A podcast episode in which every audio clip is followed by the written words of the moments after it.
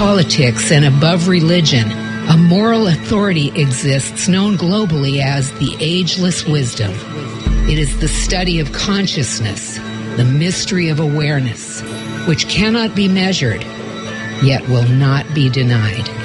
Stay tuned as we explore consciousness, the fundamental nature of reality.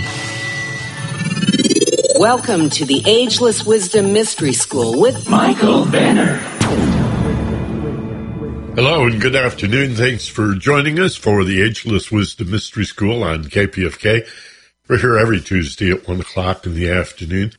We have a real important show for you today. We're going to talk about global climate change, but particularly about the drought in the western United States, as uh, it has become so self-evident, the incredible heat this summer, the uh, hottest years this decade in history, the uncontrollable wildfires throughout the West, hundreds at a time, thousands of wildfires.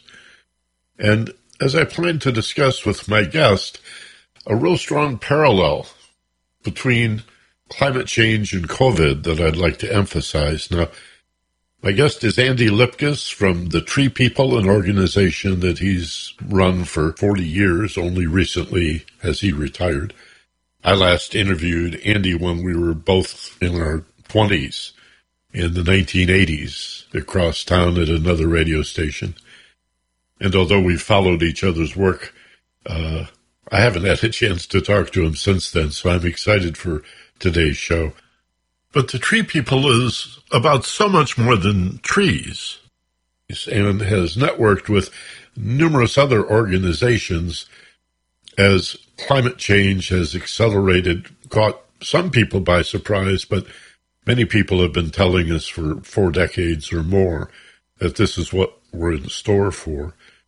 And uh, so we're going to talk about water conservation and water politics a little bit, as well as the importance of trees in the environment and creating tree canopies in the cities. Some areas of town have very, very few trees. And of course, those are the same areas that suffer from even more extreme heat. I'm going to be brief on my opening remarks because I want to give Andy as much time as possible today. But I am going to talk to him about, and I really want to develop the parallel between COVID and global warming, between the idea that many people, especially the anti-mask, COVID is a hoax people, they think of themselves as separate and alienated and isolated. And what they call freedom is really a lonely sense of being on their own and refusing to cooperate or coordinate. If we've learned anything from environmental collapse, and in particular from COVID, it's that we are one body. Not only the life support system, but humanity is like a single body. The way COVID has been passed from individual to individual, from big cities to every corner of the world, and even the most remote villages deep in the Amazon jungles and in the far-flung corners of the Arctic, COVID exists as a pandemic. So we are not separate. We are all connected, and our fates are intertwined. COVID teaches us that. Global warming teaches us that. And it's a lesson that we all need to learn so that we can work together, so that those of us who enjoy working together can enlist the support of those who, for whatever reason, I think it's fear and anxiety and stress, see themselves as separate and alone, and who are most resistant to joining forces and working together. I've always said freedom is not freedom without the corresponding responsibilities that go with it. That's, that would be anarchy, not freedom. So if we're civilized people and expect to exist as civilized people, then we have to not only fight for our rights, but also live up to those allied responsibilities. So we're going to break a little early here. This is a very short break. We'll be right back with my guest, Andy Lipkis of the Tree People. Stay with us. You're listening to K P F K.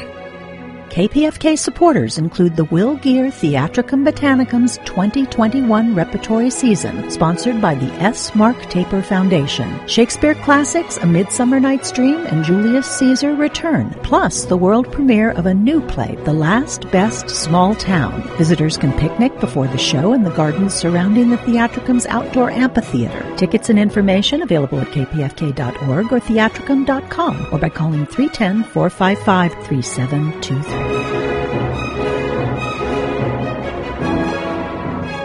And we're back. This is The Ageless Wisdom on K P F K, ninety point seven F M for all of Southern California. Live streaming at k p f k dot org. And, of course, we podcast to all podcatchers, all platforms, wherever in the world you happen to be. Thanks for joining us. A show today on the environment, the ecology. Our guest is a fellow that uh, I interviewed. It's hard to believe. I ran out of fingers and toes trying to figure out how, how many years it's been, but it looks like it's been about thirty-five years. I'm a little embarrassed, Andy, that, that we haven't talked in the interim, but you've been busy. As have you. Yeah, that's true. But I wanted to bring you back on at the suggestion of some mutual friends and talk about uh, not only your, your mission, uh, the Tree People organization that you worked with for uh, three decades, that you founded and ran until recently, and and the bigger issue, the drought we find ourselves in, and, and moreover, climate change. I'd like to do an overview of that with somebody who has really got their hands in the dirt and their uh, heart in the clouds, I'll say. I think you have both the micro and macro view that you can share with our audience today. So first of all, welcome to K P F K. Nice to see you again.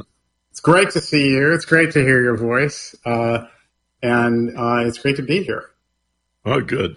Uh, for those who may not know the history of Tree People, you were a young lad when you decided to put this together, a teenager, actually.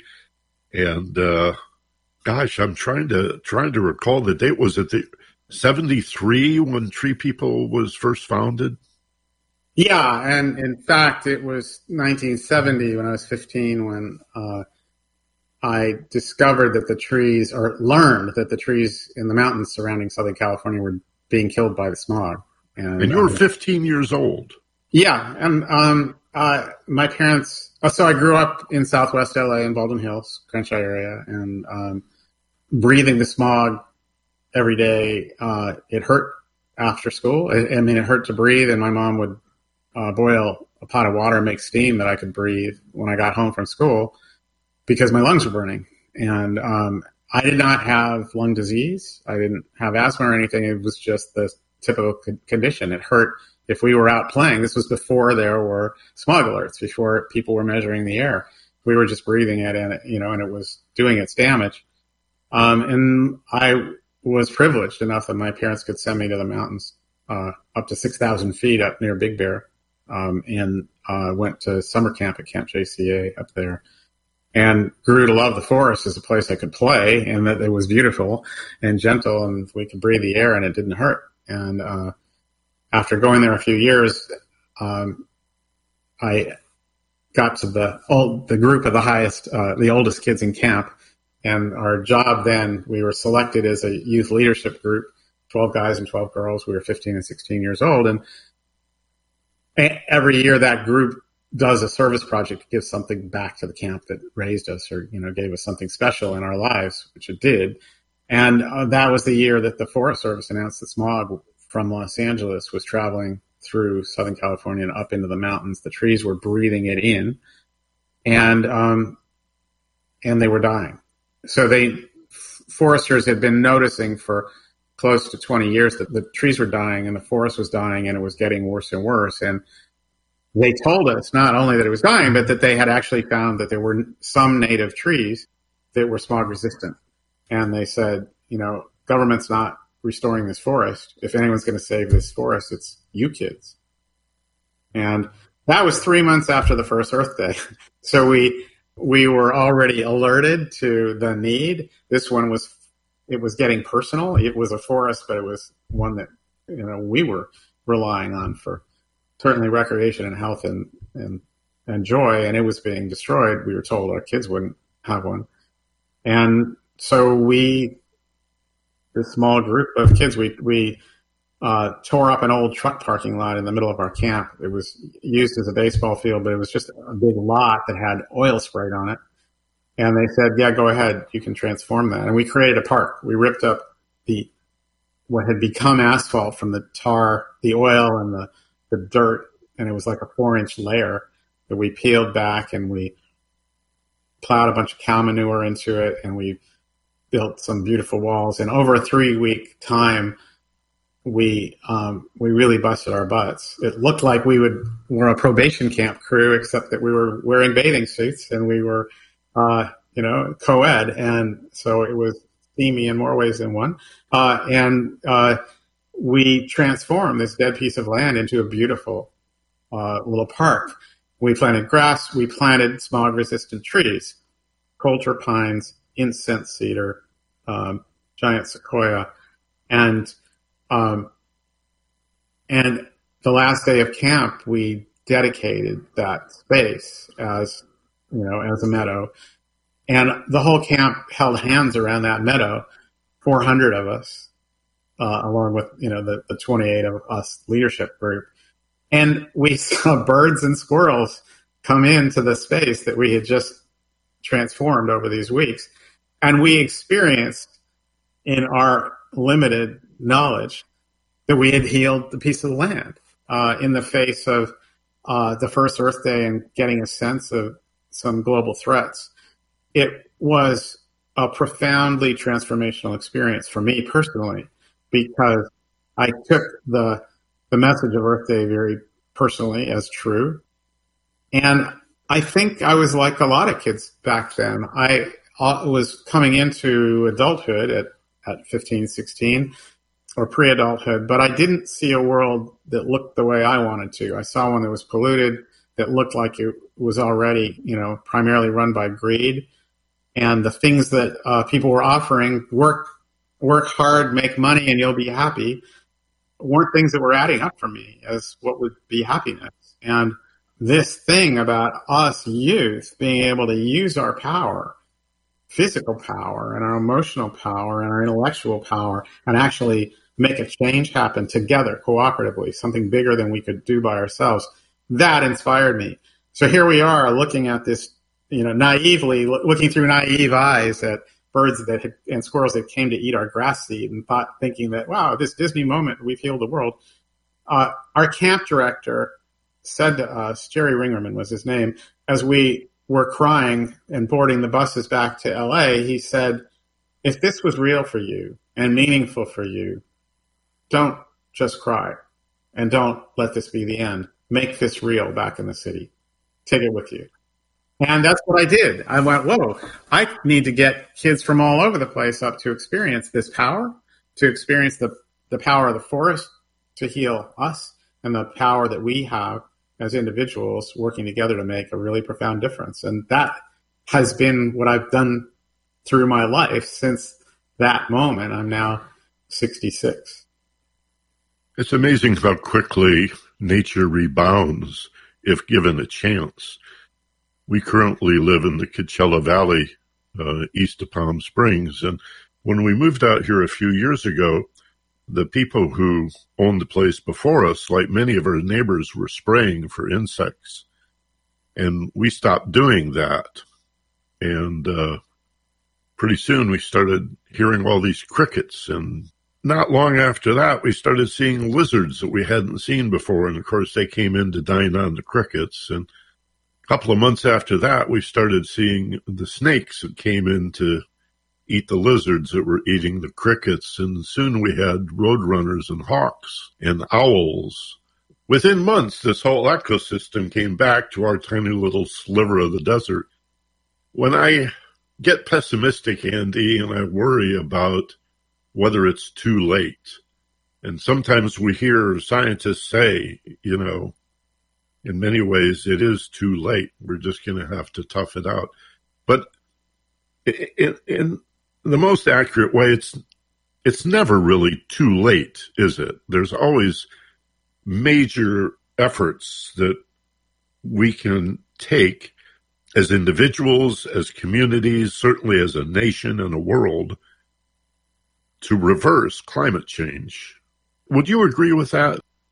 I want to balance it because uh, I continue to uh, experience that we have failed, uh, partly because we believe that uh, we can undo the things we've done.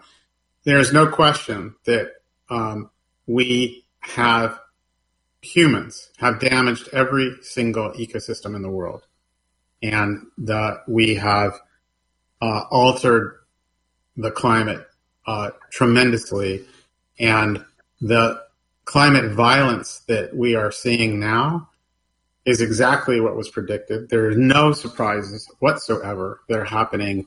They're happening exactly as scientists predicted. Many people denied it.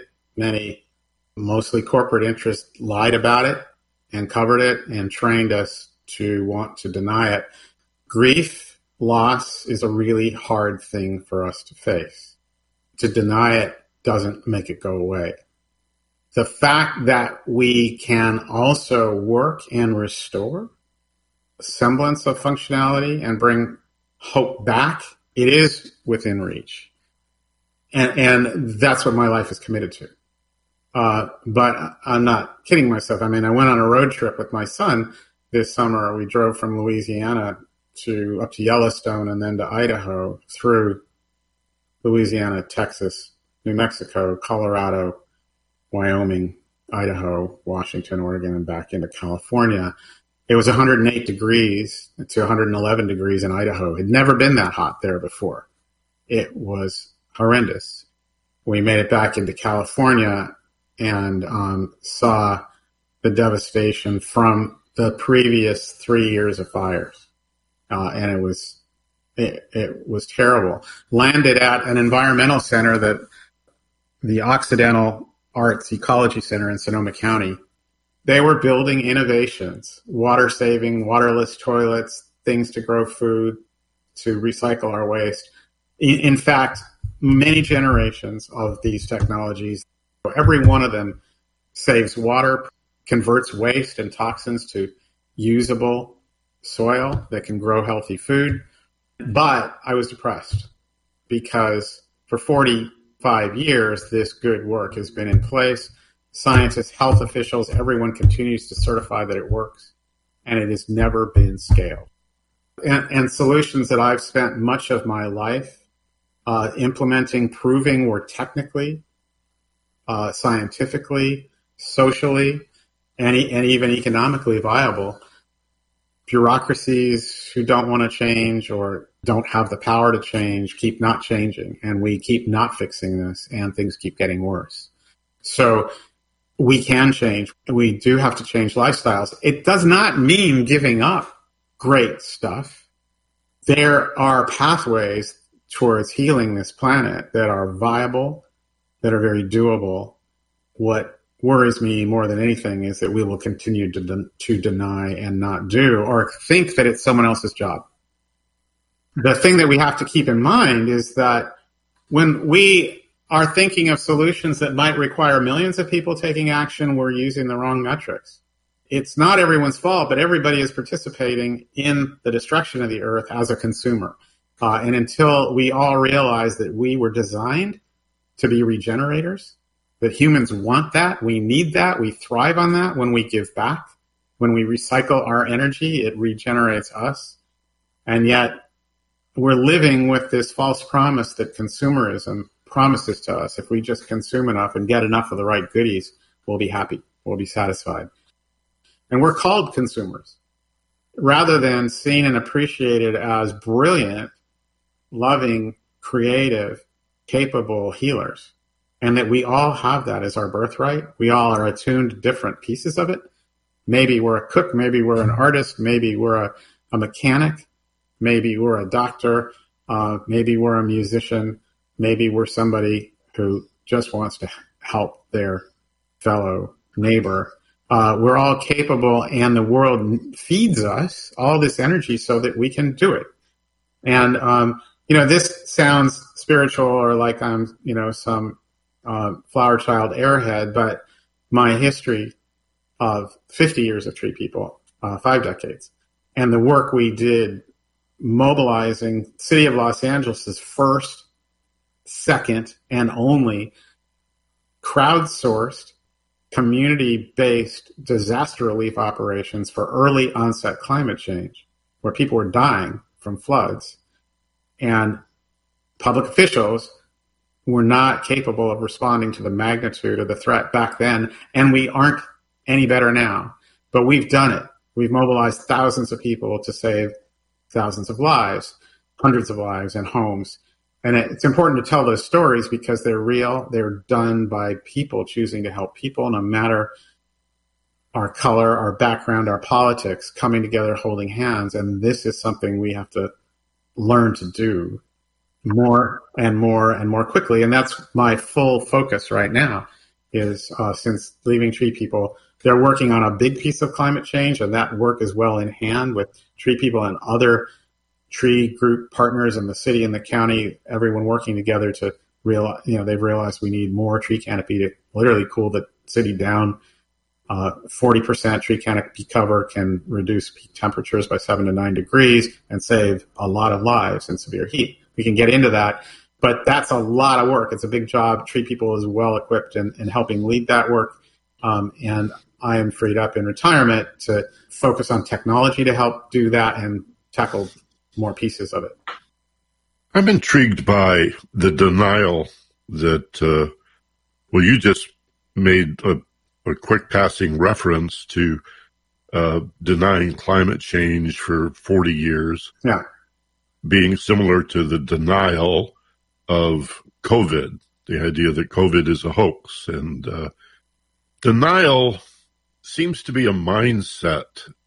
We're really good at looking the other way, and we're so disconnected from nature that it's easy for us to miss the larger lesson in all of this, which is that there's just one thing at work, a universe. There's one environment on this planet, an ecosystem that is symbiotic and interreliant and interdependent, and you can't separate anything from anything. And I think that's really what divides the left and the right in America. The left is more likely to see the harmony and the unity and the connection. The right is a little more, or in many cases, a lot more self-centered and seeing everything as separate and disconnected. You know, it's it, it's interesting. I, I don't, I, I mean, I think that those divisions absolutely exist. I'm not sure it is is... accurately demarked with left and right, though it's easy to go there. Very easy for us to go there. What is that division then? Well, uh, I think whenever we set I, the path that you're on that I want to agree with is our, our perception that we're separate from nature, that we're not nature.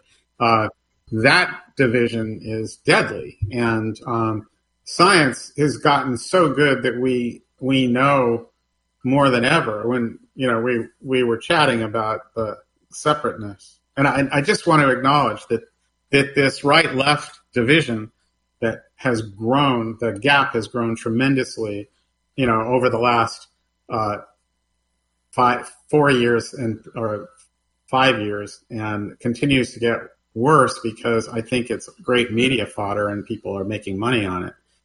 The amazing thing is that disaster relief operations we did in the, that flood of nineteen seventy-eight, uh, which was the first one I was talking about, community-based, crowdsourced. Uh, the city got hit by an El Nino storm, water that was so hot it wasn't possible. They'd never seen it before. It turned out that was the first El Nino current coming across the ocean, and what followed it was an atmospheric river that dumped huge amounts of water in Los Angeles, more than L A's soil could handle, that once it was saturated after three days rain, we started to have landslides. And people's houses were starting to move, getting hit by mudslides or, or rivers of mud. And they picked up the phone and had to dial operator. We didn't have nine one one yet. And they called for help. And the response was, sorry, we got nothing for you. We're the fire department. We don't do this. We can't, we can't get there. There's too many, hundreds and hundreds of people are calling for help. We don't have the ability to help. City, newly elected city council member Zev Yaroslavsky watched as we helped some neighbors near Tree People. Uh, they, they called us and asked for shovels, and I, we brought a truckload of shovels there and saw the river coming at their house, the river of mud. And so, wow, you don't need shovels. You need you need a lot of people. And together with them, we gathered sixty neighbors, and in a couple hours, we built sandbag walls that, that protected the home and channeled the mud around them, and the homes were saved.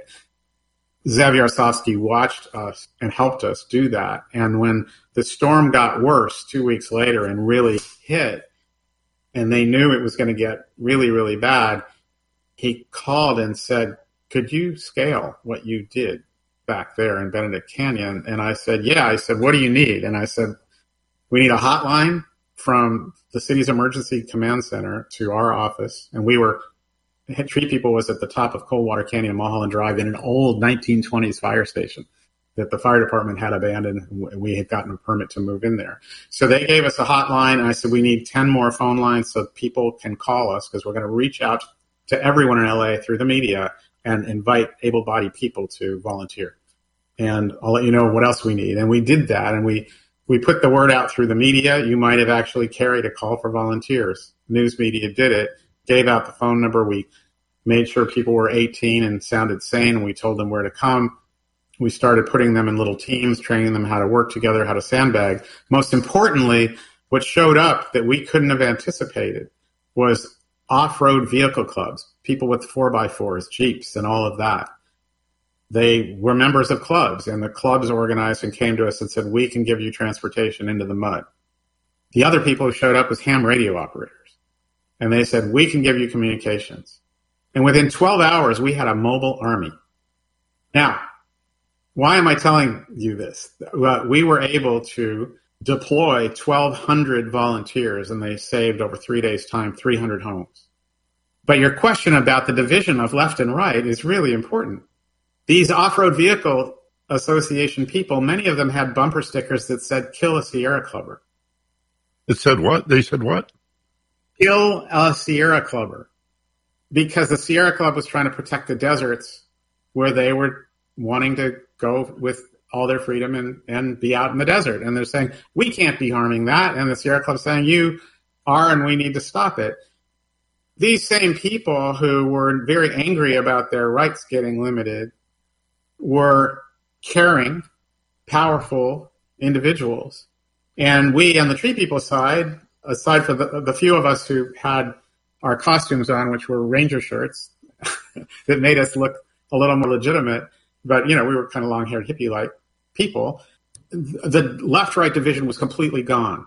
And the miracle that was created was the synergy and the power of people working together and caring.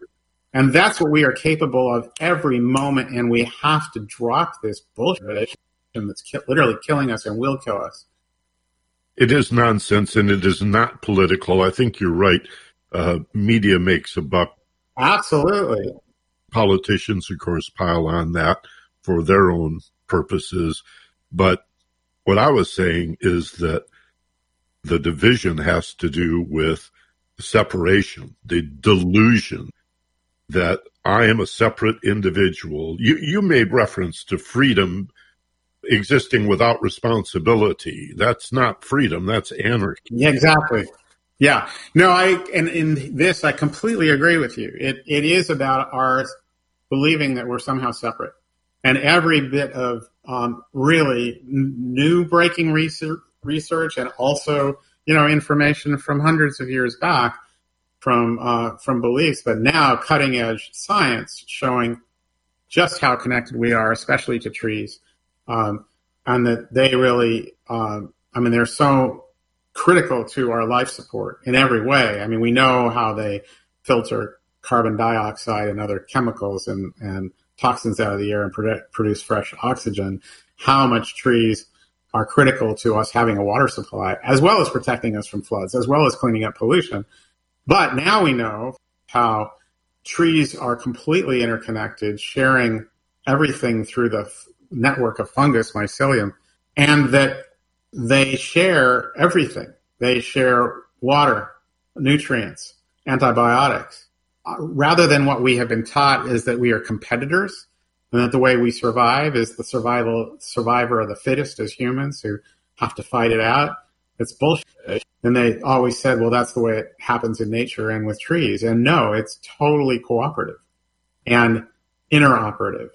And, um, you know, trees can send for hundreds, thousands of feet nutrients to other trees uh, and send water to each other as they do in a forest. No one ever knew that, but they're sending information as well. And there's pretty good science evolving about how that affects an intuinet. I have to take a break. Let's talk about symbiosis. I think we can come up with several really beautiful examples of symbiosis, of interdependence and interreliance. I read that uh, even Darwin used the word cooperation more than he used competition in describing origin of the species. Nature is a collaboration. There's no question about it. Survival of the fittest is not what it may seem to be if you just look at the way a hawk takes a rabbit, for example. But let me take a short break and we'll come back. My guest, if you haven't figured it out, is Andy Lipkis of the Tree People, the president and founder of this organization. He ran it for over thirty years. He's now... You know, I hesitate to say retired because Andy's never going to quit doing, doing what he does. But we'll be back with more on the environment, the ecology, the importance of trees, climate change, and this horrible drought that we find ourselves in here in the West. You're listening to K P F K. This is the Ageless Wisdom Mystery School. I'm Michael Benner, and we'll be back right after this. Hi, I'm Laura Flanders. Make your tax-deductible donation to K P F K dot org today. Membership has privileges. Becoming a sustaining member of K P F K, keeping independent radio alive at K P F K dot org. You can't beat it. Free speech radio can't survive without your generous support. So become a K P F K sustaining member right now.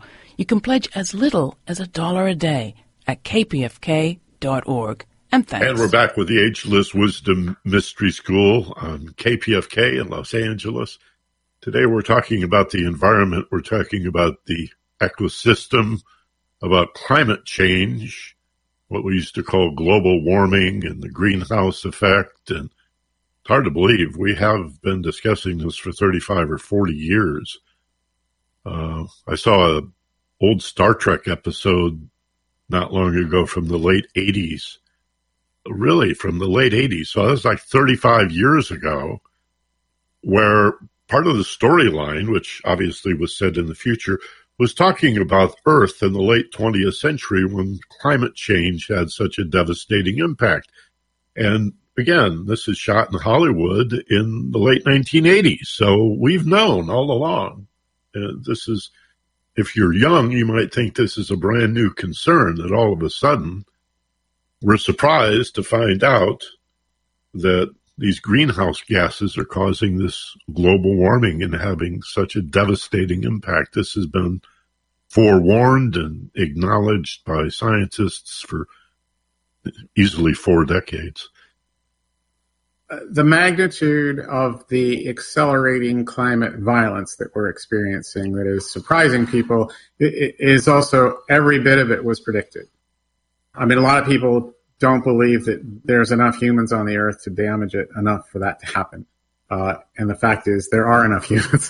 there, there are billions of us. The pollution that we've developed uh, and produced and spread around the world has, has crippled and, and um, affected and corrupted and damaged every single ecosystem on the planet. Well, it's not just the people. It's the fossil-based fuels, but you're right. There's this cascading effect where the, for example, as the as the uh, global warming reaches the tundra, it releases all of this trapped methane gas, and the whole process is accelerated. Yeah, millions of years worth. So, what can we reverse?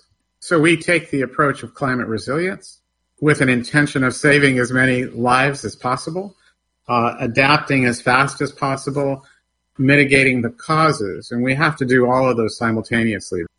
My son lives in in New Orleans. You know, they had uh, less than forty-eight hours notice from a tiny storm that suddenly blossomed into a category four and was just short of a category five hurricane.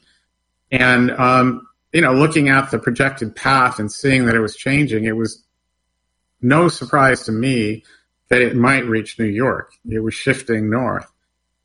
I mean, it's terrible that people weren't prepared there. They should not have been surprised. And the challenge with climate denial that has made it difficult for any news reporter to talk seriously and even focus on climate, because it makes people uncomfortable. And people say, you know, you're it's not that bad, you're politicizing and all that stuff. That's what killed people, was the inability to, to tell the truth and to look that truth and those possibilities and the real science directly in the face. Say, okay, what does that mean? What do we need to do to live with this? What do we need to do to adapt so people don't die? Again, the same thing can be said about COVID. The parallels of climate change and COVID are striking, don't you think? Well, it, they are, and, the, and it's um, sad and it's frustrating, because when I got when I retired from Tree People and started the new work, Accelerate Resilience Los Angeles is what it's called. It's a short-term project to try to help people, communities, individuals, families, communities and neighborhoods and cities rapidly adapt to make ourselves safe. And um, it, it, and it recognizes in Los Angeles, we face some very, very dangerous extremes, from heat, severe heat that is killing people in L A now, and will get a lot worse, to fire, we know, and yet we also have a hard time understanding that it can be uncontrollable, uh, but we can work with fire and water to make it safe for people by managing the land and the forests well and right. Water on three levels: water supply, flooding, and drought. We face all of them as major climate threats that can kill us here, and we have to respond. Food security is also a big threat. The possibility, we got a glimmer of it with COVID, when farmers started burying their food on their farms because they couldn't move them in the trucks to the stores. And um, those are very, very real. And thankfully, a lot of people showed up and built, held hands, literally, companies, people, and recreated the created new supply lines to get the food from the farms into people, into their families. Groups like uh, C L A, who help get farmers, uh, farms into farmers markets, into South L A and East L A, and uh, you know, profoundly food challenged communities, food deserts. They've gotten all that set up, but you know, long before COVID, and and these farmers markets were getting good, healthy food into communities uh, that were food insecure, and then there's COVID, and the farms have to lay off their workers and shut down. The farmers markets were closed. And what C L A did was um, build a pipeline, uh, getting some funds so that farmers could hire their people back, grow the food, package it in boxes, and then move it to the city. And then what C L A did was organize uh, food box distributions, first at the Coliseum and then across Los Angeles, working with Food Forward, the L A Food Bank, assembling that food. And people could just drive up and have a box of food for a family of four to feed them for a week, dropped in the trunk of their car. Cedar Sinai helped get that funded and started. Arla helped um, with a bridge grant as well, as did others. And then Oprah saw how effective that was, and she helped fund the scaling of that uh, wider across the city and other places. These are people holding hands, people taking action. The threat is real, and we don't have to be sitting ducks. The science is known. The answers are known. We have to take action. It's just uncomfortable. It's not stuff pe- people that everyone understands, and so they go into denial, or there's a distrust bug. But when I got, when I started Arla, the, you know, the belief was if we could show people, instead of talking about polar bears and melting ice caps and sea level rise, which is the dominant climate change conversation, really look at the very real threats that we face here in this city in Los Angeles. And they are very real and very dangerous, and they are fixable. It is possible if we will take action, but it, it needs to include everybody. Meeting neighbor to neighbor to talk about what you're going to do when the flood comes, when the fire comes, when the pipe runs dry. There's all kinds of stuff that we can do, and through the work that I did for years at Tree People, we started reaching around the world, especially with drought, which is a major threat for Los Angeles. We looked to Australia, whose uh, lifestyles were so compatible to ours. I married one, one of them, but they faced uh, early onset climate change around uh, ten and twenty years before we do with this same kind of Mediterranean climate that we have, that much of Australia has. And they got hit by a twenty-year drought called the Millennium Drought. It started around nineteen ninety-eight, ninety-nine, and it went for twelve years. And it nearly took out the country. It was horrible. And what they did was take an old tradition of capturing rainwater in tanks, the old tradition. They had them on farms and, and in rural communities. And they brought that into the city. And in cities, the, the, the government, working with the water agencies, said, we need to give people tanks or make them really cheap so people can capture the rain, because it was still raining. But just like our cities, we throw away the rain. That's how crazy that is, because we're very, very similar in that way. And even in this drought, it has rained a lot here, and I'll give you the numbers in a second. But what they did in Australia was uh, the government, federal and state governments, said to the water agencies, we're going to give people tanks. And, you know, the water agencies were saying, well, we're going to lose our income from billing people if they've got their own water. They said, don't worry about it. We need to do this, and we'll figure out a new finance scheme for you later. And so by incentivizing, making rain tanks or cisterns, as they're known there, making them affordable so people could easily buy them and install them, installing tanks, one thousand gallons, five thousand, ten thousand gallons per house. Within five years, forty percent of the homes in the city of Melbourne, which is the exact same size as Los Angeles, all single-family homes, four million people, forty percent of the homes installed them within five years. Same with Sydney, that has even more people. In two other big cities, Adelaide and Brisbane, fifty percent of the homes installed tanks. What happened when that when people had water that they captured that was available for their food, for toilet flushing, for sanitation, for whatever they needed? They were able to really cut back on their their city water, pipe water use radically. In other words, let me see if I get this. You're talking about capturing rainwater, essentially, as gray water? Or you, would they also boil it and drink it, or is this just for toilets and lawn watering? And I won't call it gray water. Gray water is somewhat contaminated, but it can be a little bit contaminated for whatever's on your roof. The first use was for landscape irrigation, for car washing, for laundry. Um, they made it legal to plumb it inside for toilet flushing and laundry. And so, like Los Angeles, forty to seventy percent of the water we use in, in L A is for landscape and outside the home. So a lot of the water that we use, we don't need to be drinking water quality. But they also, they had their emergency water, their water bank account, if you will, right in their face. They could see where the water was coming from. They could check their tanks every day. In fact, what turned me on to this was when I first went on tour there, not in the countryside, but just suburban areas where people were living on tank water. And, and I heard these the neighbors greet each other with a question, how are your tanks? It wasn't how's the weather, how are you going? It was how are your tanks? And I said, what do you mean? And they explained that they were saying, how are you getting by? Do you need some water? How are you managing? How's the weather treating you? All these things have linked with each other, linked with the environment, and they would help each other get by. And that is something that then extended into into the city. So what happened was um, Australia started in their drought. Their average water use was about fifty gallons per person per day. They got it closer to twenty-five gallons per person per day. Back in our L A's drought back uh, in two thousand thirteen, fourteen, fifteen, we were using closer to one hundred twenty-five gallons per person per day here. And we, L A, with a good drought program, uh, good messaging, got our water use down to about fifty gallons per person per day. But Los Angeles, in, in Australia, they dropped their water use and kept it low because they learned. And several other things happened. You know, we talk about desalination, which has to be powered by nuclear energy or petroleum energy. It is not a great thing. And people are saying, well, if the water's sitting out there in the ocean, we just need to de- desalinate it and bring it in here.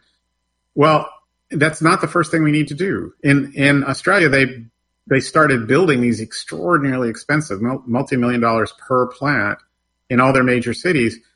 They so cut back their water use with the tank water that they didn't need the water from the desal plants. And, and they got it much quicker than the plants could be could be built.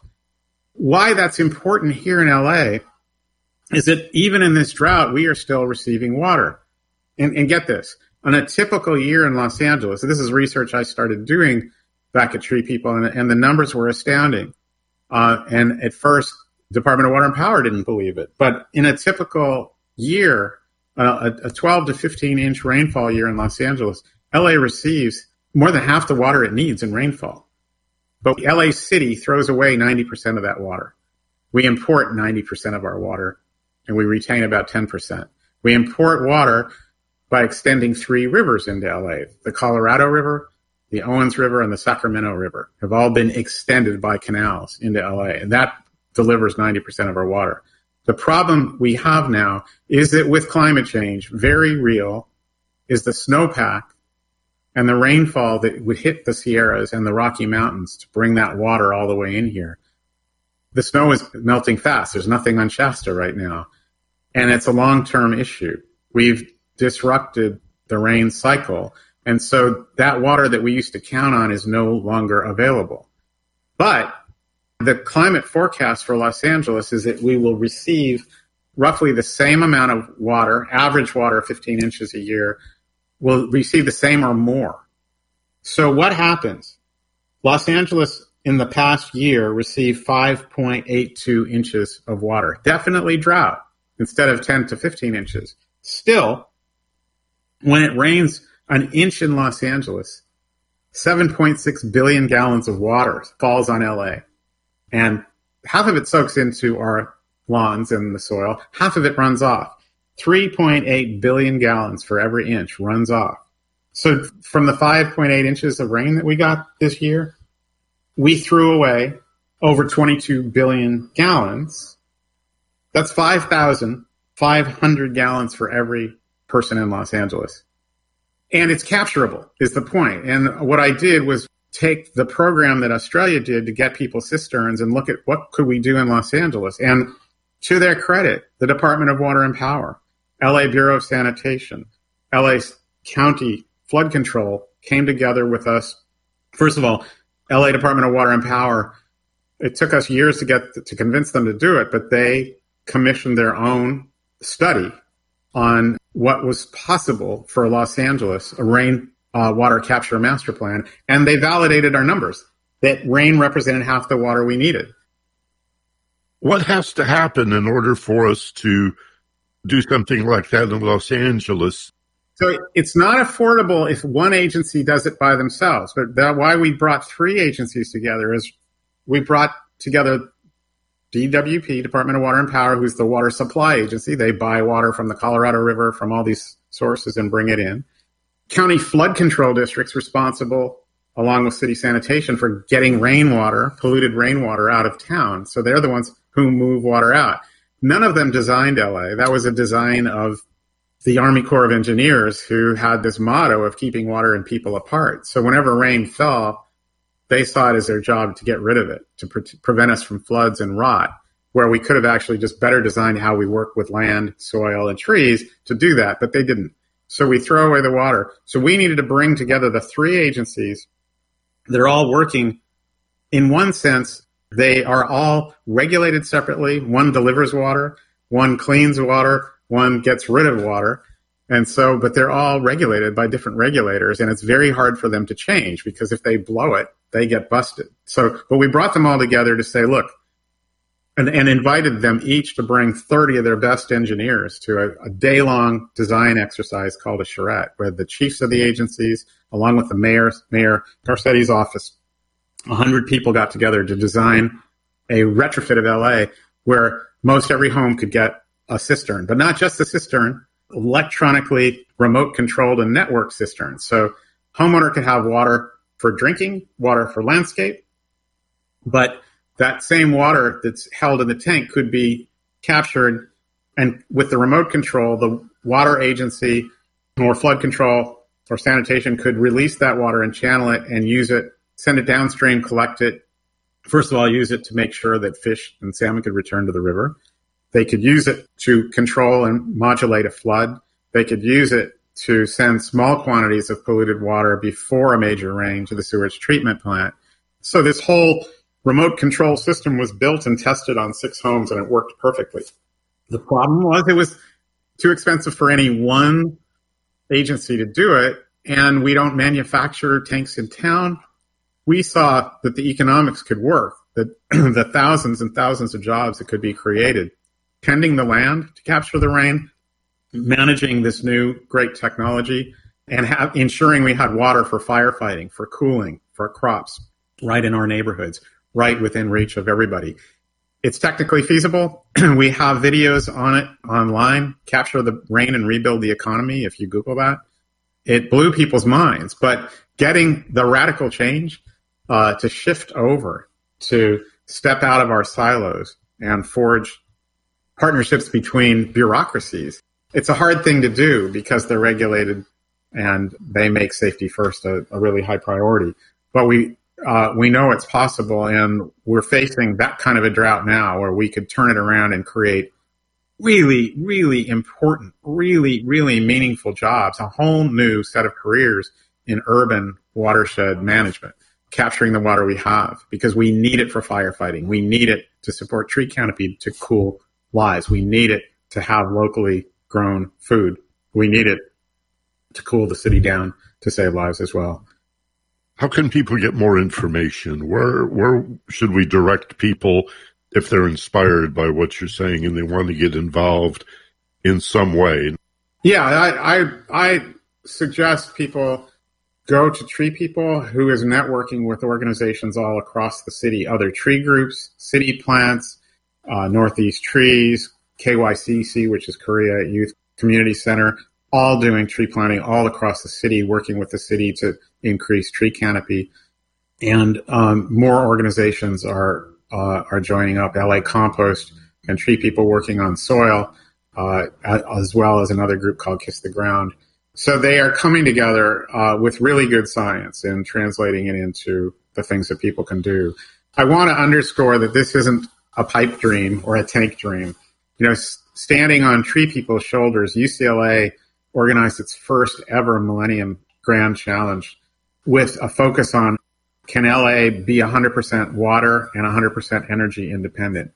And they focused a lot of their science and engineering organizations on the U C L A campus on this problem, and they solved it with uh, with water. They said we could absolutely get to one hundred percent locally supplied water and all the thousands of jobs that would be included in that. And they started with the fifty percent water that could be supplied by the rain, but also said if we would clean up the San Fernando Valley Aquifer, which is one of the deepest on Earth, five thousand feet deep, but it's contaminated with uh, old rocket fuels and um, jet fuel and stuff like that from back from World War Two. That can be cleaned up and served safely now, but it, it has to be paid for and done. That, recycling all the water from our from L A's three wastewater treatment plants, not to use for drinking, but to use for, as you had asked before, to use for irrigation and other non-drinking needs, and keeping our water use at about fifty gallons per person per day. So capturing the rain, cleaning up and serving the aquifer, recycling the water from our waste treatment plants uh, for safe, very safe use, and uh, and conserving water gets us to one hundred percent. It invests a lot of the money in people, in jobs, really good jobs across the town. All of that is within reach. And when you asked as, could we reverse the climate crisis? Yes. It'll take a tremendous amount of work. It'll take us working together, and it's absolutely within reach. But it has to be done smart. We have to believe in science. We have to take action. It doesn't mean we live with less. We're going to live richer because we're holding hands and we're securing, being secure and saving each other's lives. That's all so well said, and thank you for that. Again, I made reference to the parallel between COVID and climate change, and we talked about the horrible consequences of suffering from the delusion that we're all separate and often feel so alone and so alienated. But if we learn the lessons of interreliance and symbiosis from nature. If we remember great stories like the one you told about the four-wheel drive people working with the hippie environmentalists, and if there's anything to learn from COVID, it's that humanity is a single family, that all life in all kingdoms, plant, animal, human, yes, even the mineral kingdom is part of one whole thing working together. That can help create and reinforce the shift necessary for all of this stuff to make sense. Yeah, yeah, and we, we have to reach beyond our comfort zones. And so, you know, the focus of this work is urgently uh, traditionally underserved communities. That, and, and I want to leave on that point that the tree canopy in Los Angeles is inequitable. It's been uh, planted in areas, uh, it is much denser of areas that predominantly Anglo and wealthy. And, um, and you can map the heat, and you can map the death in Los Angeles today. So these are scary and hard statistics, but they're real. They're from county health department. They've been proven over and over again. If you are Latinx living in Los Angeles, you're forty-six percent more likely to die on the fifth night of a heat wave than Anglo people. If you're African American, you're forty-eight percent more likely to die. This is based on what's happening. This is the same numbers as COVID. It is because of quote-unquote background issues, but it's because neighborhoods in East L A, South L A, Northeast San Fernando Valley, some of them have under six percent tree cover, tree canopy cover. There are neighborhoods in other parts of L A that, that have that twenty-two, thirty, forty percent tree canopy cover. And so that those inequities have to be addressed well and quickly, and and more and more organizations from across the city, Pacoima Beautiful, the L A Conservation Corps, Northeast Trees, K Y C C, to extend that can and the city plants from the from D W P and the mayor's office to extend that canopy quickly. So there's hope, but it has to happen. I'm old enough to remember when airplanes had smoking and non-smoking sections. Right. But it was so absurd because you were all on the same airplane, breathing the same air. And this idea that we're separate, that, as you say, if I live in an affluent neighborhood, it doesn't matter what's happening in the ghettos and the barrios. And it's not true. It's not separate. It's one planet, one people, one heart, one mind. We got to get that clear. I think that's an overriding concept that when we deal with a bigger picture, we got to get really clear on that. Separation is a, an illusion. Andy Lipkis, our guest today on the Ageless Wisdom Mystery School. Thanks again, Andy, and thanks to each of you for tuning in. Hope you make it a habit to join us every Tuesday afternoon at one o'clock on K P F K at ninety point seven F M. This program is podcast to all podcatchers on all platforms. And you can also hear it stream on demand at the ageless wisdom dot com. Be gentle, love life, and take care of each other. From Los Angeles, this is Michael Benner on K P F K.